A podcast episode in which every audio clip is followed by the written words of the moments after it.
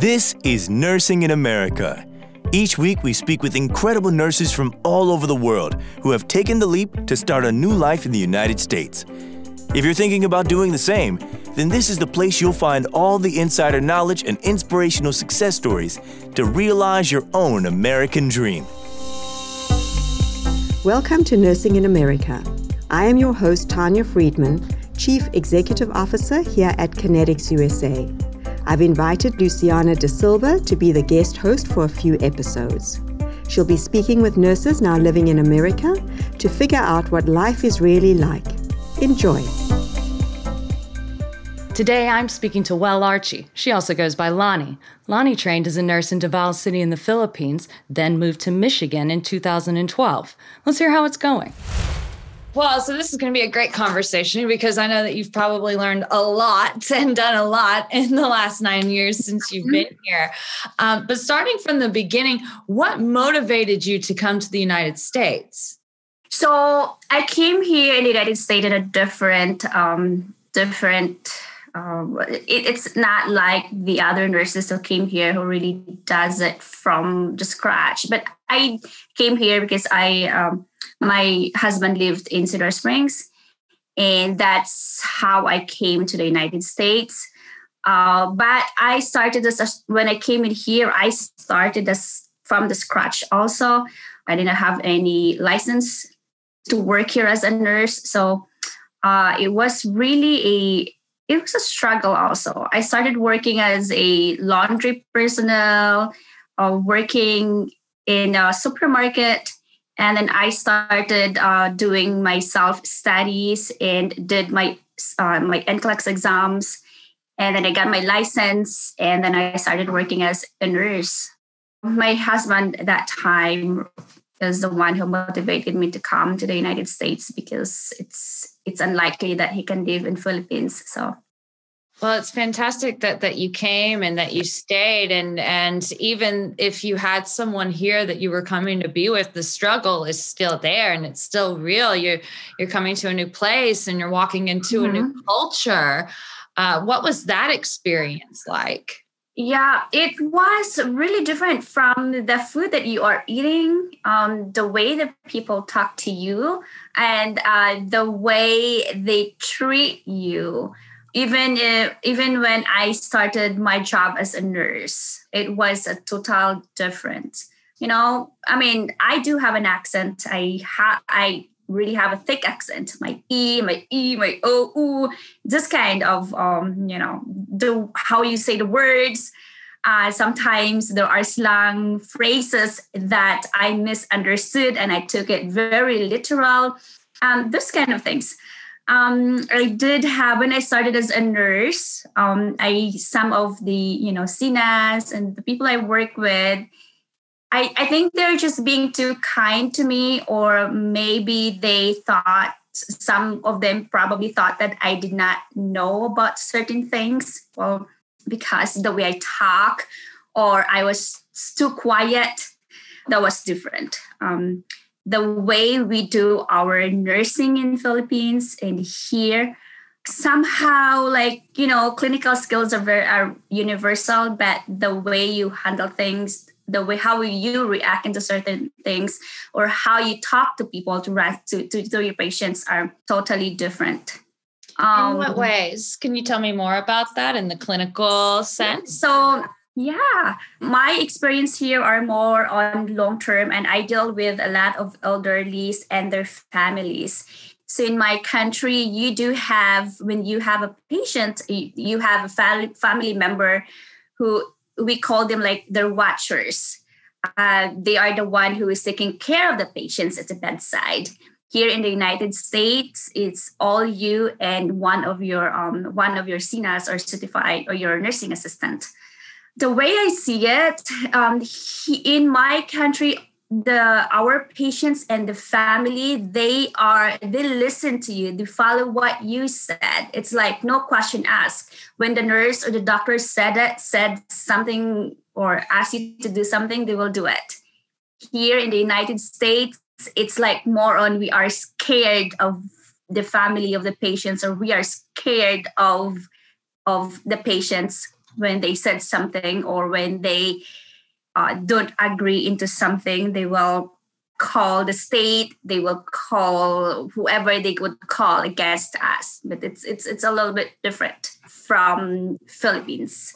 That um, is really different. So, whenever you're saying scared of the families, what is it because you're worried about uh, legal situations or it's just telling them some, yes. some difficult news? It, it it varies though. One is the legal consequence, and the other thing is that um, when the way they tell you things, like you do that, you do it my way. Like uh, so, I I do have a family member before who is literally following me whenever I my lunch break because um her mom did not get the suppository or her, her mom did not get the Tylenol or, or something like that. And they will threat you. I will call your administrator. I will call your so and so. I will call the state against you because you did not give my mom the suppository or whatever um, they want they ask us to do and there are times that we cannot just give patients medication. We have to of course we have to have doctor's order. We need to make sure that it's it's our standing order. They just tell you that this is what i want like something like that. They overpowering you like telling you what to do according to what they want. It's not that bad. I mean they have the right to to to make decision for themselves or for their family but the way they express it is a little bit different. Um, find it rude sometimes i understand that some of this family are grieving or they are still not able to uh, to accept that their parents are in in a skilled facility or some something like that but um, the way we are treated is a little bit different. In Philippines, most of the Filipinos are very courteous, very respectful, the way they talk to you. But here, it's a little bit different. I'm not saying that it's all, but there are just those people.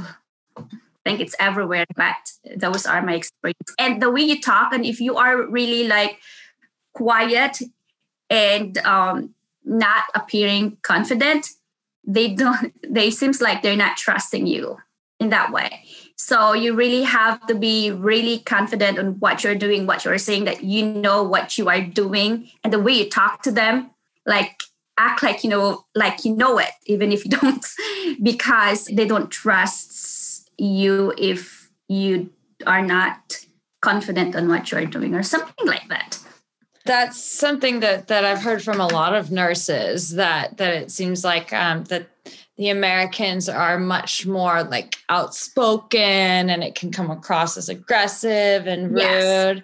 and that it's it's very different.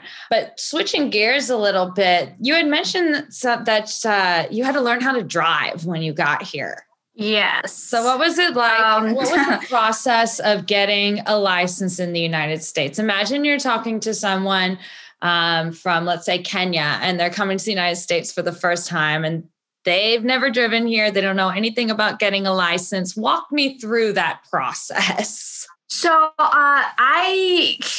I was blessed that I have somebody who taught me how to drive uh, it was a long process for me. Probably took me one year before I get my nursing license, uh, my driver's license. Sorry, I did not have money to pay for the you know the student driving. If you go to school for driving, uh, some people can afford it, but at that time I cannot. So I was patiently waiting for someone like um, the, the mother of my husband that time uh, taught me how to drive after her work. Um, it was a little bit scary because I have no idea how to do the steering wheel, brakes, or this kind of things. But it's it was a slow process for me. Once uh, I got that person to teach me how to drive for free, I started studying all the regulations and policy. I went to the uh, DMV and got a booklet and I studied that one, and um, and then I do practice questions. And uh, once I get that, I went to get apply for my um for my student what's that called a student uh, permit to drive or yeah, I think it's a student me to drive. And I took the exams and I thought it was that scary, but you know, everything in the book is all there. And then I did my actual um my, actual driving driver's test. That one is a little bit hard because um I did not pass the first time. I failed to draw uh, to park my car. It was not park like um, a back parking instead of back parking when you park your car that you back up. End, yeah. Um, I did not get that, so I was I failed the first time, and then I had to redo it again until I got it. And it was not that scary as I thought it was. Once you are taking the process steps by steps. Well, yay that that you that you passed it. You know, it's actually really common that a lot of people don't pass their driver's test uh, the first time. Mm-hmm that that they take it. When you were taking the the written test, what kind of questions did it ask? It is more on um, it was more on the signs. What does the yellow signs, red signs? When do you um, when do you turn left, right? Um, those kind of questions. And if there is a bus, what would you do if there's a school bus you followed? Yield signs. Uh, it it talks. Uh, I was asked about um, the speed limit in the countryside, in the highway, um, those kind of questions, which are in the book that I was studying. So it was not as bad. We'll be back with the conversation in just a second. There's a wonderful opportunity for you. Connetics USA is currently recruiting registered nurses from all over the world to work in healthcare facilities here in the USA. If you are interested, please apply at conneticsusa.com slash application. That's conneticsusa.com forward slash application. On with the show. I'm guessing that you ended up buying a car. How were you able to to build credit once you got here? So I started getting a like a credit card from one of the stores, uh, Kohl's. I think that was it. And because my name is not on any bills, and I do not have to pay. I I don't have a lease. I didn't have a phone bill, so I started getting credit card. But I was um yeah store credit card and then a credit union credit card that's how I started building my credits. And then once I get my job, I started um, buying a phone with my names on it, and I paid it in a monthly basis, like really uh, on time. So, and then I started having my credit. And uh, with the car, when I purchased it, I did not have a lot of credit that time. But they do, uh, uh some of the stores, they offered you something like my interest was a little bit higher than others because my credit was not built yet. But we have there are like small stores, like not stores, like you know, people uh, salesperson that who would take who would take it or who would accept it. So I paid, I I saved a little bit money and paid like uh, partial, like half of the amount of the car. Um, and then I just paid the rest and they allowed me to do it and also the bank also was actually approved me for getting um, a loan for my car. So it was um, not too hard in my part to get that. But of course, I opened my uh, my bank account first from the bank, and uh, and then they they allowed you. You you probably have to have. I had a higher interest that time, but later on it went down. What sort of documentation and paperwork did you need to open a bank account? Where did you open one? I opened one from Chase. I just needed to have my uh, my my ID, social my social security, and then um, it's.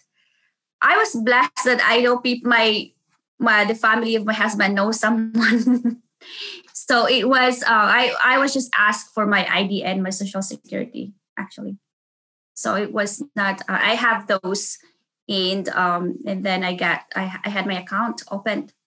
You mentioned the social security card. Um, when you got here, did you have to go to the social security office to get to get your social security card? How did you actually obtain like the physical card? What was that process?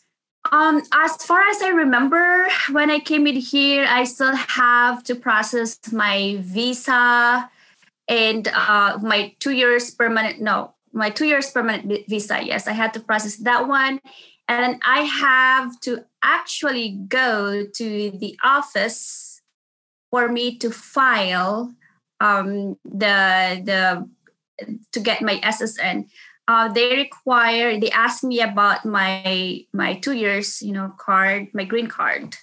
That was the one of the um, the requirements they asked from me.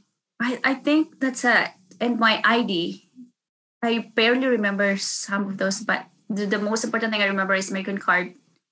They ask about it so. Okay. That, that these are the sort of things that when people hear it and they think about it it scares them because it seems so mm-hmm. so complicated. It was not that complicated. I went in there bring my uh, requirements bring my green card had an id that time like uh, state id because i don't have driver's license. I had to have my state id um, and then that's about it actually. I think i uh, i brought my passport also but they did not need that that time probably maybe now they would i don't know. You know you came you you uh, you said that your your husband at the time was already living in the united states. So i had some questions about renting an apartment um, or buying a house. Do you have any insight on either of those things? Just you want to talk about it? Um that time we used to live with my in-laws and then we rented an apartment after a year when i get my job to help bills. Our town is small and all of the apartment there there's like a waiting lists. Uh, although there are different apartments for the low cost and you know kind uh, low cost and the medium I, I forget the, the the terms that they use but we have to wait for someone to evacuate the place. Um, and they ask us for to to like a one month deposits. It was not as it was not as scary and it was not as hard as i thought right now. So um, we just we, we rented an apartment. We applied for it. They will ask of course they will do a background check. They will ask where you work at um, they will ask how much you're making. They will ask your previous bills. It's like some kind of paperwork that you are paying bills somehow. So that's how we get it. And then um, two years later we bought a house. Um, we started having a not the big house. So it's like a double wide house um, because that that's only we can you know we can afford to buy monthly in a monthly basis. We had to get a broker from real estate and they hook uh, they they brought us to this to their office and um, give us an options for loans and uh, the mortgage payment and things like that we did not have any problem in getting the loans because I had a full time job and then my uh, husband that time had a full time job also. It, it was it was a fast process actually. The only thing that takes it longer is the which one we have to choose. You know, going to house to house to see if this is the right house for us. But other than that, it was not as crazy as I thought it would be. Did you have to go through an inspection and that process whenever you were in escrow and closing on the house? Oh yes, we do. Uh, someone had some, some someone came in to inspect the house, inspect the um, our appliances, the heater, and all of those escrow thing. I'm not very familiar to most of that time. Our broker or that real estate agent are doing all the job.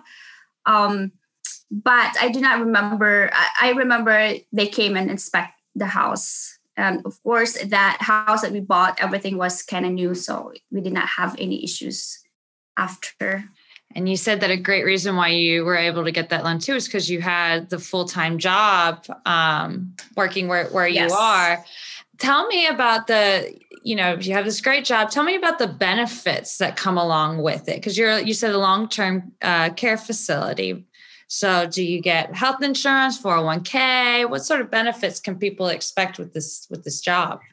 Yes, uh, that's really interesting because uh, my company offered us a lot of benefits, but understand that time what they are for.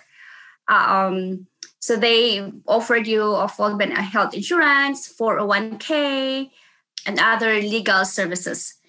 And uh, around that time when I applied uh, my job, I have I was so illiterate about financials um, and how to save and what is 401k.